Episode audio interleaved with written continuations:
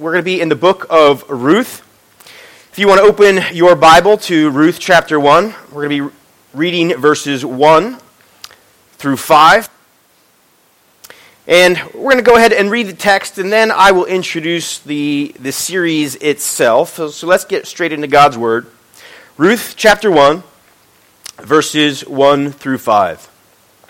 It says, In the days when the judges ruled, there was a famine in the land. And a man of Bethlehem, Judah, went to sojourn in the country of Moab. He and his wife and his two sons. The name of the man was Elimelech, and the name of his wife, Naomi. And the names of his two sons were Mahlon and Chilion. They were Ephrathites from Bethlehem in Judah. They went into the country of Moab and remained there. But Elimelech, the husband of Naomi, died. And she was left with her two sons. These took Moabite wives. The name of the one was Orpah, and the name of the other, Ruth. They lived there about ten years, and both Mahlon and Chilion died. So what the woman was left with was without her two sons and without her husbands. Let's pray. God, we do ask you for your wisdom, and we ask as we preach and we teach your word this morning. We pray that as we study the book of Ruth, to you and your character and the beautiful story of redemption that you are here in Ruth, but the story that we will see in Scripture with Jesus Christ. We pray this in Christ's name. Thank you, Daniel. I want to go ahead and take this off so it doesn't become a distraction. We'll just go ahead and record. Uh, I can't use that handheld mic. All right. So let me introduce you to this series. And by the way, we have our work cut out. Uh, we uh, have uh, had the opportunity to have a little bit longer announcements this morning so you can hear about Right Now Media uh, and prayer, but that leaves us about 20 minutes uh, before about 12. So we will uh, do our best to handle God's word uh, in an appropriate way, but I'm also keeping an eye on the time. Uh, I would just probably tell the worship team we probably won't be able to, to finish with the closing song, so we'll just go ahead and finish with the text. So we're in the book of Ruth. Ruth is a small book. It's a short story, we might say. And the reason it's important that we're studying the book of Ruth here as a church is that the scriptures make quite clear that as your leaders, we are to preach and teach the whole counsel of God's word. You know that we spent significant time in the New Testament. We are still in Mark. We, you know that over the summer we took a, a, short break and we actually looked at the book of Ecclesiastes. So, a different uh, type of literature and we've done that the last three summers. We've done Proverbs, we've done Psalms, and we've done Ecclesiastes. We uh, do uh, our best to want to honor God's clear command that the preaching and teaching of His Word would cover not only the Old Testament and New Testament, but also the many different genres of literature that we have in Scripture. And so, as we begin Ruth, know that this is not just an, an incidental or accidental choice is that we, as your leaders, are very specifically wanting to preach and teach the whole counsel of God's Word and expose you to as much of God's Word as possible. One of the things that, one of the reasons why that is important to you is this. Many of you will not be at River of Life indefinitely. And when you go and when you find yourself in a new city, one of the primary things that you will look for as the mark of a healthy church is that they preach and teach God's word and they preach and teach it comprehensively. One of the skills that you need is you need to know when you arrive in a church am I being fed God's word?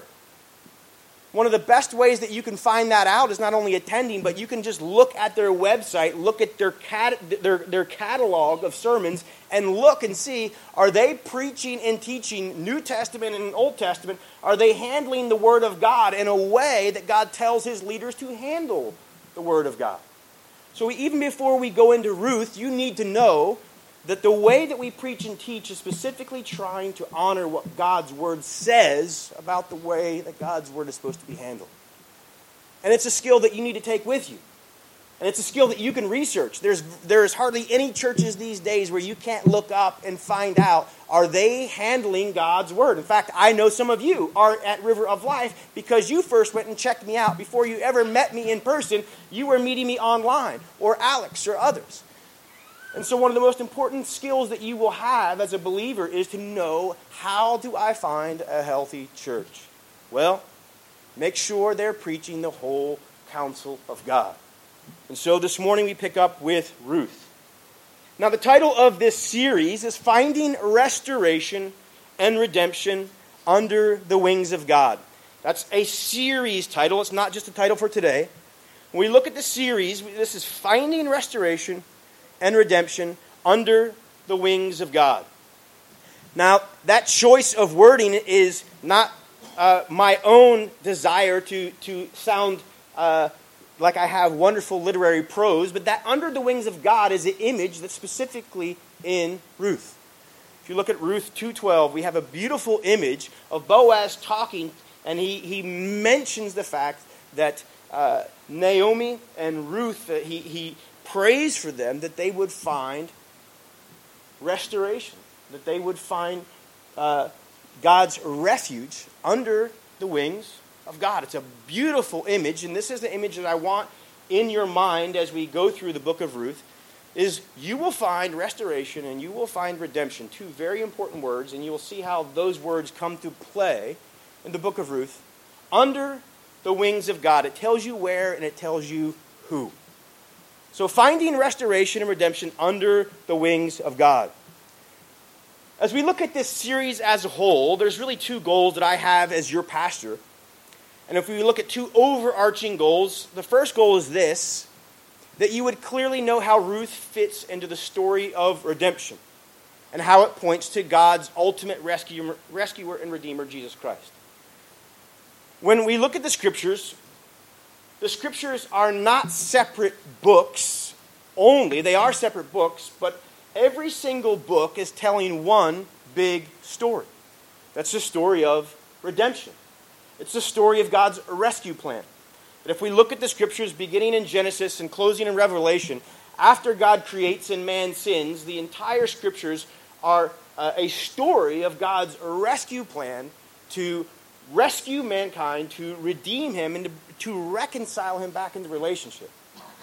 Every single book that we read when we come to God's Word is a story that adds something to that grand narrative. The Bible is one big story. It's God's story. And so when we come to Ruth, Ruth isn't simply a story in and of itself, it's a story that contributes to the grand narrative. What will we learn? We're going to learn about the rescue and redemption, specifically not just in Ruth, who the rescuer and the redeemer is Boaz, but it points us to Jesus Christ, who is the ultimate rescuer and redeemer. Secondly, we're going to, uh, my, my hope is that you would be better equipped to read the Old Testament, specifically what we call Old Testament narrative. Ruth is narrative. Uh, when, we, uh, when we finish the sermon, I'll go ahead and post several articles that will help you if you want to equip yourself. One of the most important tools that you will have as a believer in Jesus Christ is the ability to read God's Word, the ability to feed yourself if, if you're dependent on your pastors or your leaders at River Group to constantly be the ones who feed you, we will feed you. But the skill that you need to work out in your own Christian life is you need to be a self feeder. You need to be able to go to God's Word and know how to handle God's Word on, on, a basic level and a growing level for the rest of your Christian life. So if you're interested on how to read Old Testament narrative, I will post resources, short little articles that will help you. Because as we mentioned earlier, Des mentioned this, we are an equipping church.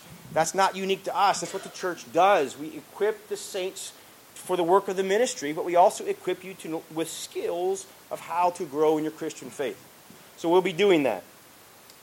Now let's fast. Uh, let's move forward to the actual goal of this sermon. I kind of laid some uh, overview of what we're going to come across in the book of uh, Ruth as a whole.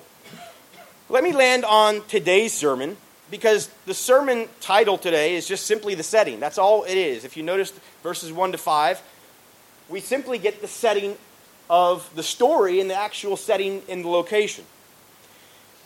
And what we want to do today is I want to introduce you to four keys to unlocking the meaning of Ruth. Four interpretive keys to unlocking the meaning of Ruth. And when we look at those four keys, what we're going to do is kind of look at some, some broad brushstrokes. When we look at these four interpretive keys, what we're going to do is look at some of the main themes that you're going to find in Ruth. So this morning we're going to lay that setting. We're going to look at those four interpretive keys, and then at the end of every key, we're going to look at what is the broad brushstroke that the author is painting here to help us understand. All right? That outline of those four interpretive keys is this one, the times. Two, the treachery. Three, the family ties. And four, the family tragedy. The times, the treachery, the family ties, the family tragedy. That's the outline that's going to guide us this morning. And just before we jump into looking at the times, let me quickly give a, an introduction to Ruth. As we begin a book, it's always important just to, to begin with some introductory material to help you understand. I mentioned already that, that Ruth is the genre, it's a drama, it's a short narrative. And man, is it ever a good one. This little four chapter book is, uh, like I said, it's a short story. It's one of the most loved stories in all of the scriptures. And not only is it one of the most loved stories, it is a love story on multiple levels. It's uh, also unique because it's a story of everyday people. Much of the scriptures, uh, like we read about Jesus and his disciples, we read about King David. Oftentimes, we're reading about uh, those like a Moses or Abraham. We read about those in many ways who don't seem average like us. Now, the scriptures make clear everybody has feet of clay besides Jesus Christ. They're average. But Ruth really is an average person in an average everyday place, in a place, first of all, in Bethlehem and then in Moab. And this is why the story is fascinating. It really is the story of the people at the bottom. Uh, and that is a fascinating story for us because many of us can relate. Like, I'm just an everyday person in an everyday world, nondescript, just doing my part, working my job. And that's exactly the characters that we find in this story. Now, the date, we don't actually know a specific date. Scholars specifically, uh, if we were to isolate a time, it seems to be written in Solomon's uh, reign. And so when we, we look at the actual date of the book, it's, it's certainly written in the time when Israel has a king, most likely written in the time of Solomon. Solomon was David's son. And if you want to get at, a date, the book of Ruth as a whole, the events, if you know your Old Testament, death of Joshua to the beginning of where, where Saul becomes king, that is your time period of, of when this story happens. We don't know. So we have Joshua who took over from Moses. So the death of Joshua, that's about the beginning of this time period of Ruth. And we know the time period of Ruth runs to about when Saul is appointed king. That is your overall time frame. We don't know the author we believe that the author was, was likely a scribe in the royal courts. And if it was written in the time of Solomon, it was likely one of Solomon's scribes.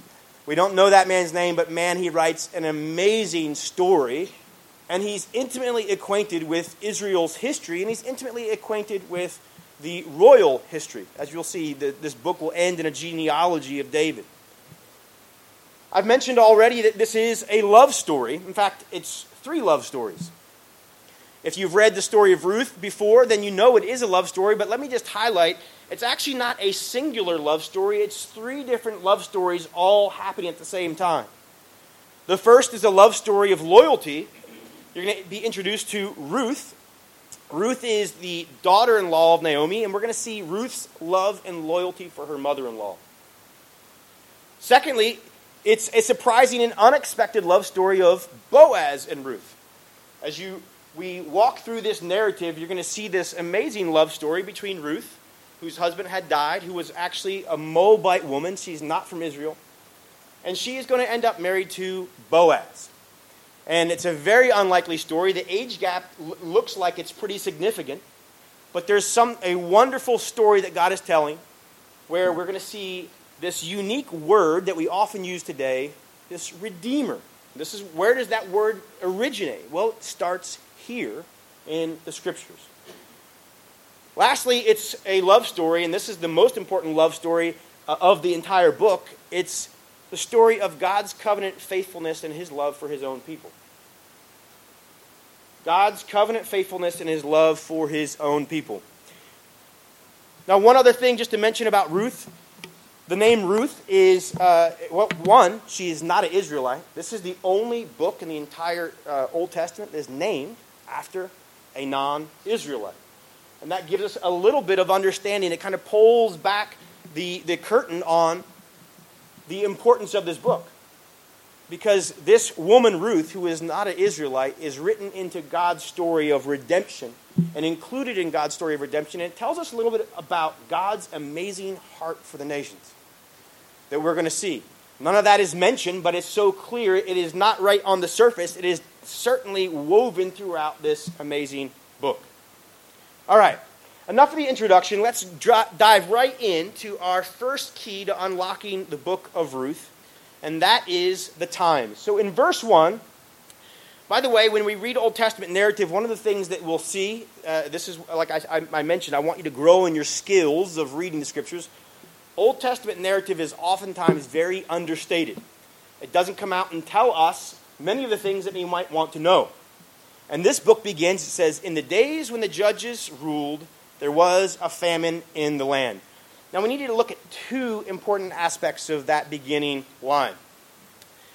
It says that it's the days when the judges ruled. Now, if you know anything about the time of the judges, the judges ruled at that same time period, right at the end of Joshua, Joshua's death, up until King Saul. And there is a line that repeats over and over again in the Judges, and it says multiple times, and there was no king in Israel. And the book ends with everyone did what was right in their own eyes. When we talk about Judges, Judges was a time period where because there was no king in Israel, Israel is in the promised land, but they've passed on from Moses, they've passed on from Joshua, and now the people are living in the promised land. But let me just tell you, it is some dark, chaotic days. And when we look at this time period, what would often happen is that in the midst of uh, God's people sinning, is that God would raise up what we call a judge. So if you're familiar with Samson and the story of Samson and his long hair, Samson was a judge. It was somebody that God raised up to to be a champion for his people. And when we read the story of, of um, Gideon, you know, if you know the story of Gideon and Gideon and his fleece, Gideon was a judge.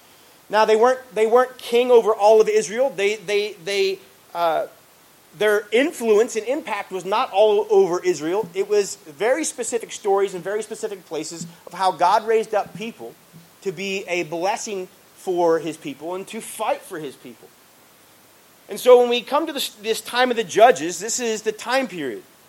Now, I want to tell you a story to give you an idea of the time of the judges because the story of Ruth, unless we set it in its proper context and background, I don't think you can understand the chaos and the depravity and the moral decline that we see unless you, uh, you hear the story.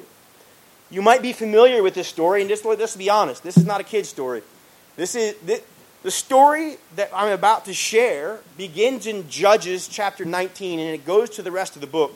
It's one of the most bizarre, dark, terrible, uh, sinful stories in the scriptures.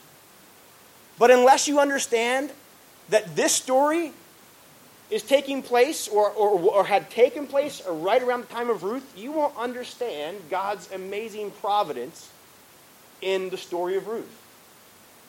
Here's the story from the time of the judges. beginning in chapter 19, there's a Levite. If, if you recognize that name, a Levite, this is the, this is the, the specific group of men. Levi, or Le, uh, Levi is a tribe, or the tribe of Levi. And this tribe is specifically chosen to be the ones who uh, ministered in uh, the, later the temple, but at first in uh, kind of the, the tent. They were the ones entrusted with, with the, the official worship of Israel. This particular Levite took a concubine. A concubine is a, is a hard word to fully explain in our day and age. It's not a wife, and it's not a prostitute. It is taking a, a woman legally, but not giving her the full status of a wife. If you have children with a concubine, her children do not become your heirs. And so, right away, the story begins with the corrupt Levite bringing in to his family. So, uh, he, he possibly had a wife, and possibly his wife didn't bear children. Could be one reason he took a concubine, or it could have just taken a concubine because he's corrupt, depraved, and, and using her simply for, the, for sexual intimacy. We have no understanding apart from a Levite took a concubine. Well, concubine left him. She was unfaithful. She went and slept with somebody else. She went back home knowing she didn't want to go to her husband. And she went to where? Well, she was actually from Bethlehem.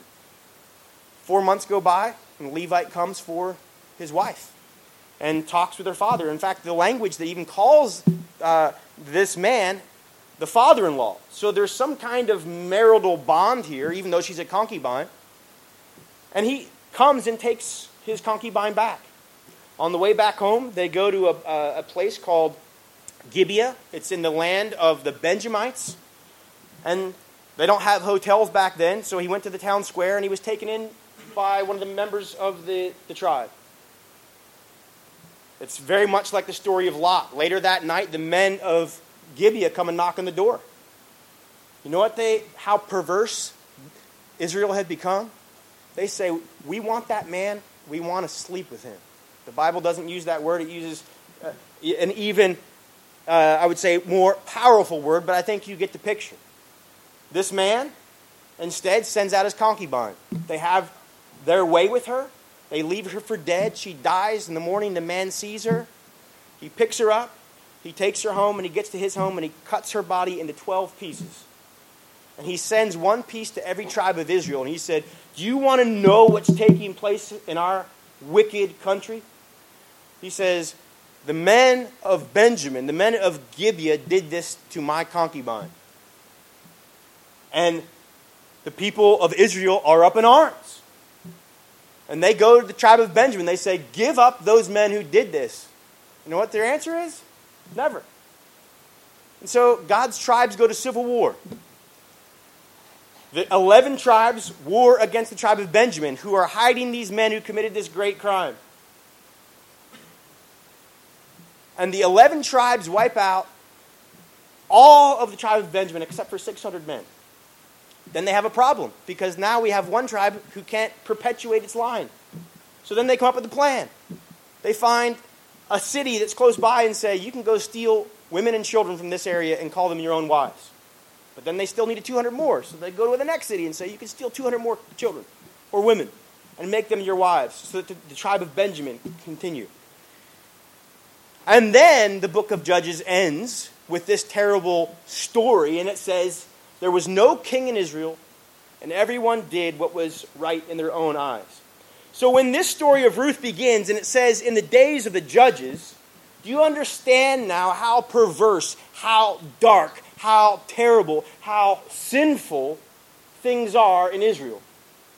To hear a story like that, that's, that's a terrible perverse, sexually perverse story. And yet it's in the scriptures. And guess who? It's not the Canaanites or the Philistines or the terrible people that we think. It's God's own people. That's the beginning of the story of Ruth. And if I didn't lay that foundation, I don't think you could possibly understand that the story of Ruth is taking place in this kind of setting a perverse, terrible, dark time.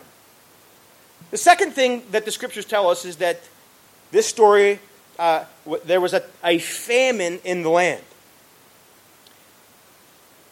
Now, just a word about the famine, because the famine, you need to be connected directly with these times. The scriptures make clear that famine was a promised consequence of God's loving discipline. And when God sent a famine, it was to bring his people back into relationship with him.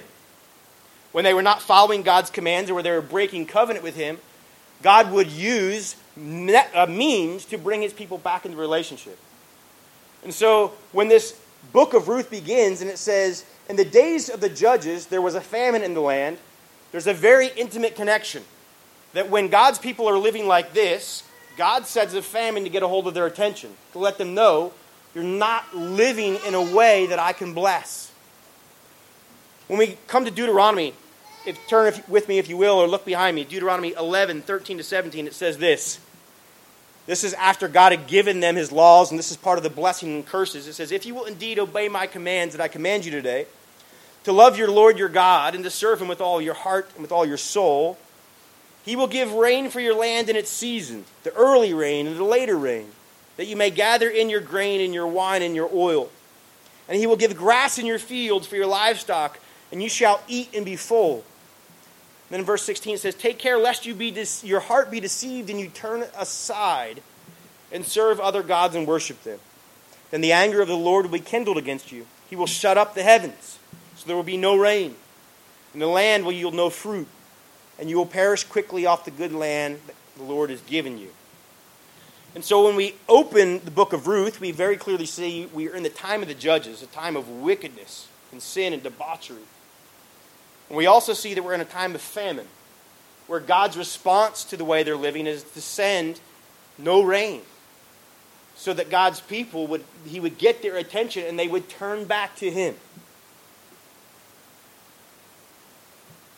The first important theme that I, I want to share with you that we see, that we're going to see in the book of Ruth, is that God is faithful to his promises and faithful to preserve for himself a people. God is providentially at work in the chaos of the times. So, although we don't see it now just in the setting, one of the, the broad strokes that you're going to see in the book of Ruth is that God is providentially at work in the chaos. I don't know about you, but one of the things that uh, Des and I have said many times, uh, we left the U.S. now almost uh, 13 years ago.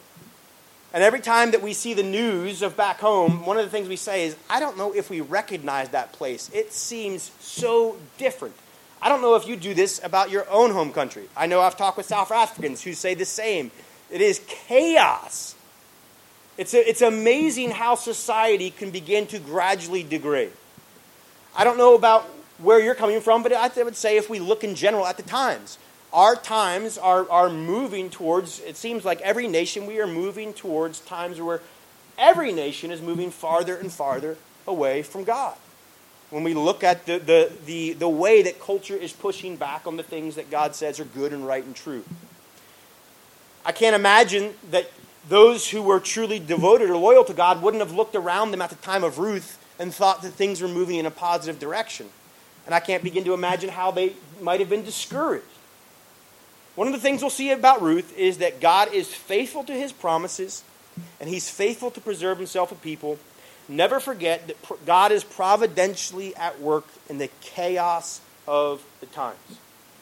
And so, what we will see in the story of Ruth is in the midst of that wickedness and darkness, God is at work and we will see a story of his faithfulness. Let's look at the second key to unlocking the book of Ruth. In the second part of verse 1, it says, And a man of Bethlehem in Judah went to sojourn in the country of Moab, he and his wife and his two sons. If you skip to the end of verse 2, I, and it says, They went into the country of Moab and remained there. The second key to unlocking the book of Ruth is the treachery One of the things that we need to see is how important location is to the book of Ruth. Before we're actually even introduced to the characters, you know, did you see already that we don't even have the names? But he begins to unfold the story. The author begins to unfold the story, and the way he does that is by telling us about the important locations. He's going to mention Bethlehem and Judah. And specifically, he's going to talk about this sojourn in the country of Moab. And the fact that the author mentions the locations first is really important. He actually prioritizes us knowing something about the, the locations of this book before he even gives us the names. And the setting is going to move from Bethlehem to Moab. And maybe for the modern reader, that doesn't seem like anything very significant. But we're going to see how much significance this really plays. Is it really just a husband leaving Bethlehem looking for food, or is it something much greater? What the author is going to invite us to see is what I call the treachery. And what do I mean by treachery is this is we need to see in a sense how this man, who we'll later find out is Elimelech, turned his back on God and his promises in the promised land and leaves and goes to live in the land of their enemies. Earlier, we saw that there was a famine in the land.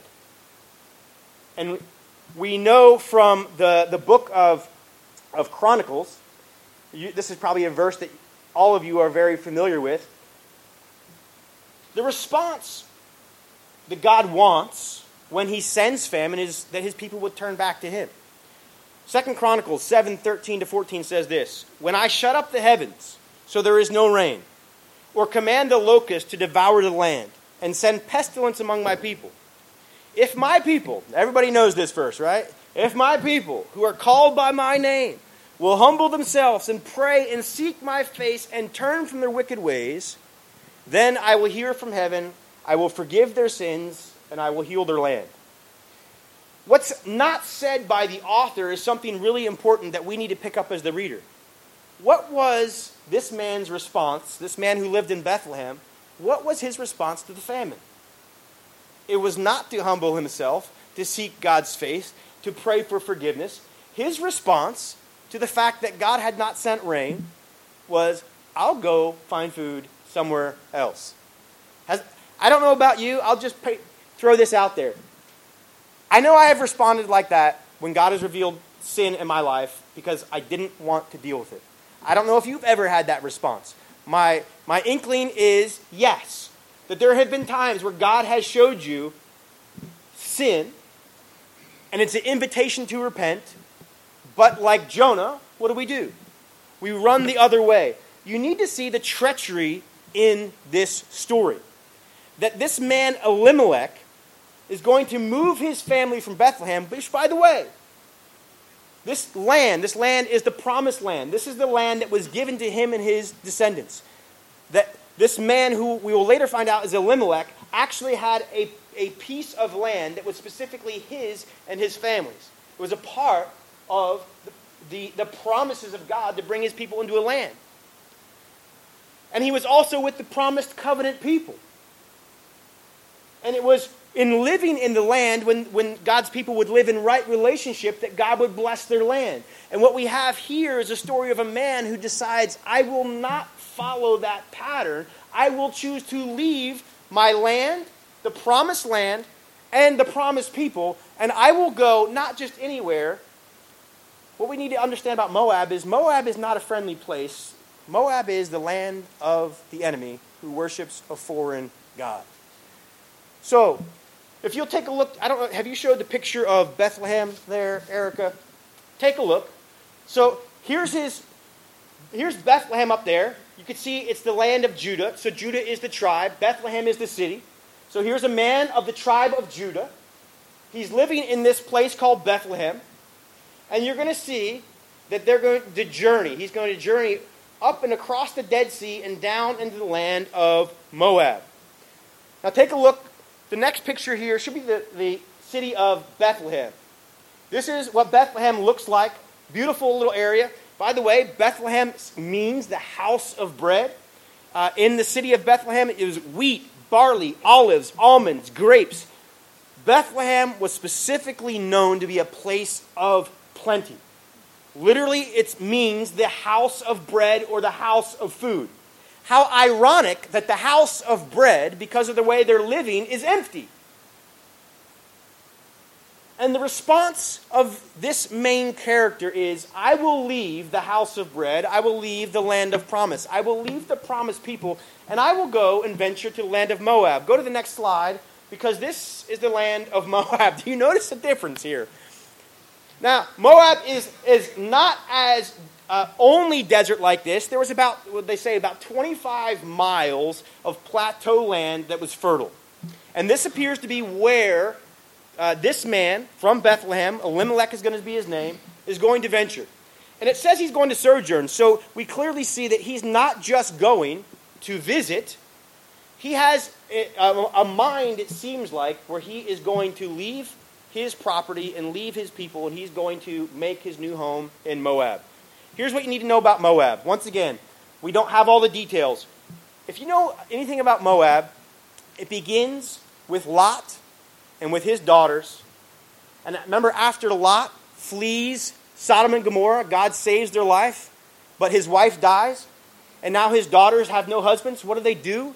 They get their dad drunk, they sleep with him, and they have sons. And out of an incestuous relationship, and those sons are the ones who become Moab. So, if you want to know about Moab, it's the result of an incestuous relationship from a man who went and lived where? In the city of Sodom and Gomorrah, where he was influenced and led away from God. And then they settle in the land of Moab. Moab was an enemy of Israel, and Moab also worshiped a god named Chemosh. They were not uh, uh, worshippers of the one true God even though they have somewhat of a similar background. They were worshippers of another God. So, the second important theme I need you to see in Ruth is going to be return and restoration through Redeemer. Now, not all of that is in the text, but one of the things that you're going to see is the story begins with a man who's leaving. Leaving behind his family, leaving behind the promised land, leaving behind a God who he refuses to seek forgiveness from with the rest of his people. And he goes and lives in the land of Moab the beautiful story that the, the broad paintbrush that God is going to paint is this story, despite this man going and making up his mind to go and live in Moab, is going to return to Bethlehem. This man and, and the story that he is writing and the choices that he is making are not going to define his family. God in his grace is going to bring them back. We're going to see uh, we're going to see this beautiful return and restoration through a redeemer. The third key the third key to unlocking the book of Ruth is the family ties, or the family and their ties. Let me work through this quickly. It now introduces us to, it says, the name of the man was Elimelech, the name of his wife was Naomi, and the names of his two sons were Mahlon and Chilion. They were Ephrathites from Bethlehem and Judah. So we're finally introduced to the family, and let me just share that their names have significance. The name Elimelech means God is my king. How interesting that at the time of Judges, you know that Ruth is taking place in the time of the Judges. The time of the Judges says again and again, and there was no king in Israel, and the people did what seemed right in their own eyes. We have a man whose very name means God is my king, but this man is the one who is running from God being his king and moving to another land. That irony of this is you would think this has to be fiction. How could a story be written? Was this name simply given? No, this man's name was Elimelech, and his name literally meant God is my king. The name of his wife was Naomi, and Naomi meant pleasant or sweet. And what we're going to see is how God is going to take those two names and how those two names, one, God is going to fulfill his promises. And one day there will be a king in Israel. And God is going to take the story of Naomi, which is going to turn tragic, and her name will eventually move from what she says. She said, Don't call me Naomi. My name is not sweet or pleasant. Naomi is going to confess in this story. She's called me bitter. Call me bitter. God is going to rewrite her story and her narrative. Naomi will never be able to think of herself or her story in the same way again. Now, one other thing that's important, and I said the family ties, because the, the text specifically not only gives us the name, but it says they were Ephrathites from Bethlehem and Judah.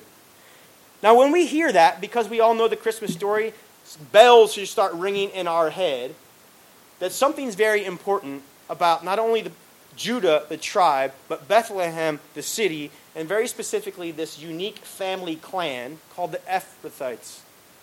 This is the family line that David will be born from. And eventually, we're going to also see that one day there's going to be a Redeemer born in Bethlehem of Judah, and this will be Jesus Christ. There will be kings born in Bethlehem, and there will be a Redeemer. There is first Boaz, and then there will be Jesus Christ.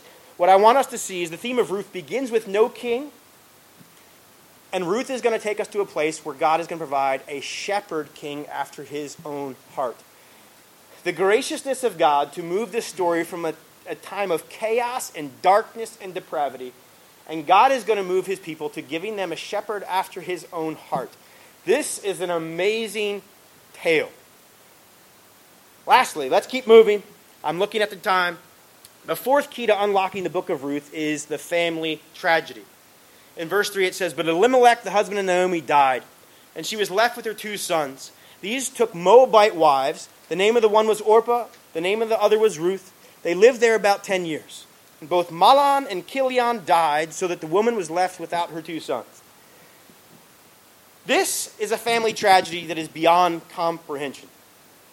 It is hard to truly fathom how things had gone for Ruth, or excuse me, for Naomi and her life, and also her daughter in law's Ruth and Orpah. Now, the narrator doesn't tell us things we might want to know, like how did Elimelech die? We don't know when he died. Was it soon after he uh, arrived? What we do know is that within a period of about 10 years of arriving in Moab, Elimelech dies, and his sons Mahlon and Chilion die. How close together did they die? We don't know. How did they die? We don't know. The author isn't really worried about providing us with those details. What he focuses us on is this tragedy that Naomi has been left to deal with. And so when we read verses 3 to 5, we can't Im- imagine a worse scenario for Naomi or for her daughter in laws. We read that the tragedy number one is they left because of a famine. The first tragedy was the famine in Bethlehem. They leave lands, they leave family, they leave God's covenant people, and they go to move a, uh, and live in a land that worships, worships a foreign God. Tragedy number two is Elimelech dies. Tragedy number three and four is Mahlon and Chilion both die. And they die having produced no heirs. There are no children. Which means this man Elimelech, who has run away and left his family lands, now has no heir. Neither himself nor his sons have the ability to fulfill God's desire for them to have that property and be a part of Israel's descendants. This was a gift that God intended. God gave them the promised land. And they were to maintain that land and continue to pass that on. So I don't know if you could understand, but the worst thing that could happen in Israel to a family is that there would be a family whose line was snuffed out. There is, in a sense, no greater curse of God on your family that there would be no male heirs to continue on the line. Naomi understands this. Maybe we don't understand that. Maybe for us, I never think I don't have some kind of family properties back in the U.S. that has been promised to me by God that I know I need to pass on. So I don't think of in terms of do I have a male heir? But for the Jews not to have a male heir, and also for the women in uh, their lives, for, for Orpah and Ruth to bear no children, we see a tragic story on every side. Naomi is a foreigner in a foreign land, living in the land of an enemy of Israel, a land that worships foreign gods. She has none of the rights of those people. By the way, Israel was the only country who gave rights to foreigners. They're the only place that made provision for those who were sojourning with them. So here is Ruth with no husband and no sons, and no way of providing for herself, no protection, no provision, and no male heirs. The question that the author is clearly inviting us to begin to, to ask, and I, it's amazing I, the connection with Psalm 42 because it asks several times, Where is your God? And that's the question that we are left asking is where is God in this story? What will God do? Is there any hope in this story? Is this a hopeless story? And that's the last theme that I want to uh, us to see in the story of Ruth. The last theme, the last broad paintbrush stroke that we're going to see in this whole story is God's mercy in the midst of tragedy. God's mercy in the midst of tragedy. Despite how circumstances may seem, God has been unbelievably gracious to Naomi. And you say, where? Where? In the death of her husband? In the death of her sons? And the fact that she has no heirs? The fact that she lives in a foreign land where she has no rights and no protection and no provision? Where is God in the midst of that?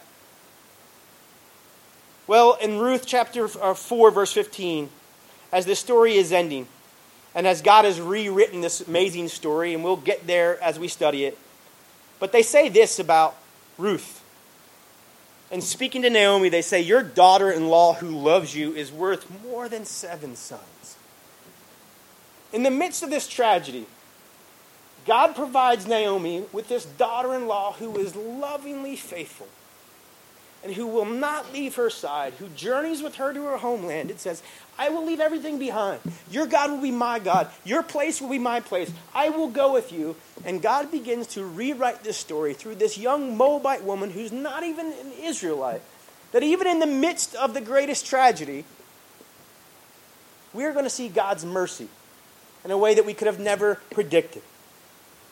So let's just look at a conclusion. The question that I want us to be asking today, if we just if we move away from the book of Ruth and I just look at you, and we had this prayer time today where we got to see just maybe a glimpse of some of the things that are happening right now. But let me just open the book of your life and let me just say more than the prayer request we heard today, many of us have wrestled with difficult times or tragedy. And where I want to land this morning is Is there hope in the midst of my tragedy? I don't know what your family situation is, and not everybody has uh, terrible tragedy, but I know very, as I look around, there are people that were raised without fathers in the home. I know there's people dealing with very difficult situations in their the lives of their children.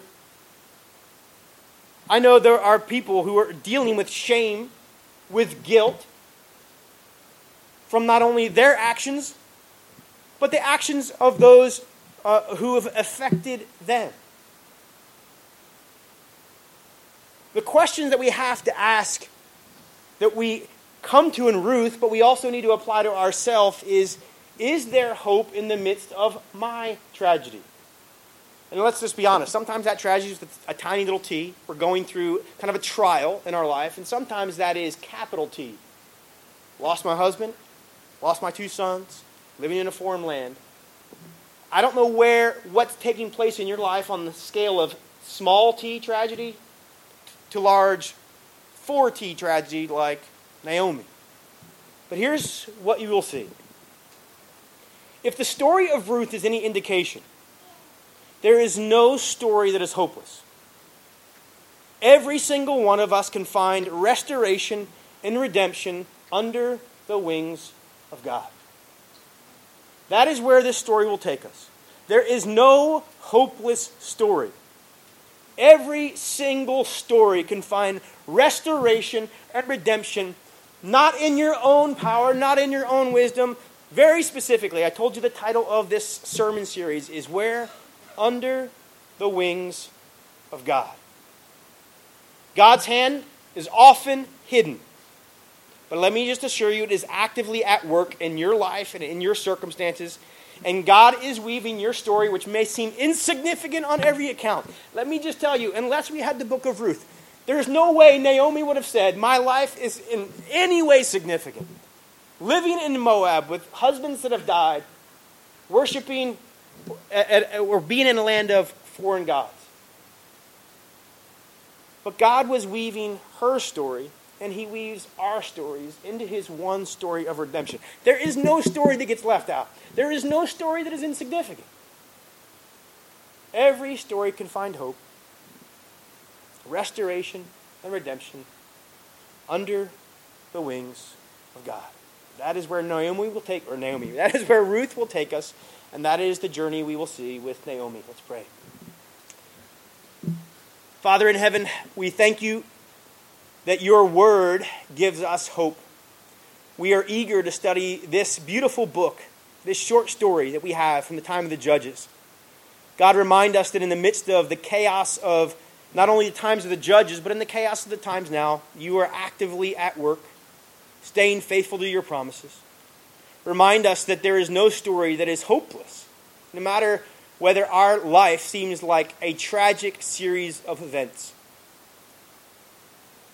God, we look to you, the one who can redeem and restore, the one where we find healing under the wings of God. May each one of us find our place in this story. May each one of us know that our story is a part of your redemption story. Nobody's story gets left out. We thank you for your faithfulness to us, God. Amen.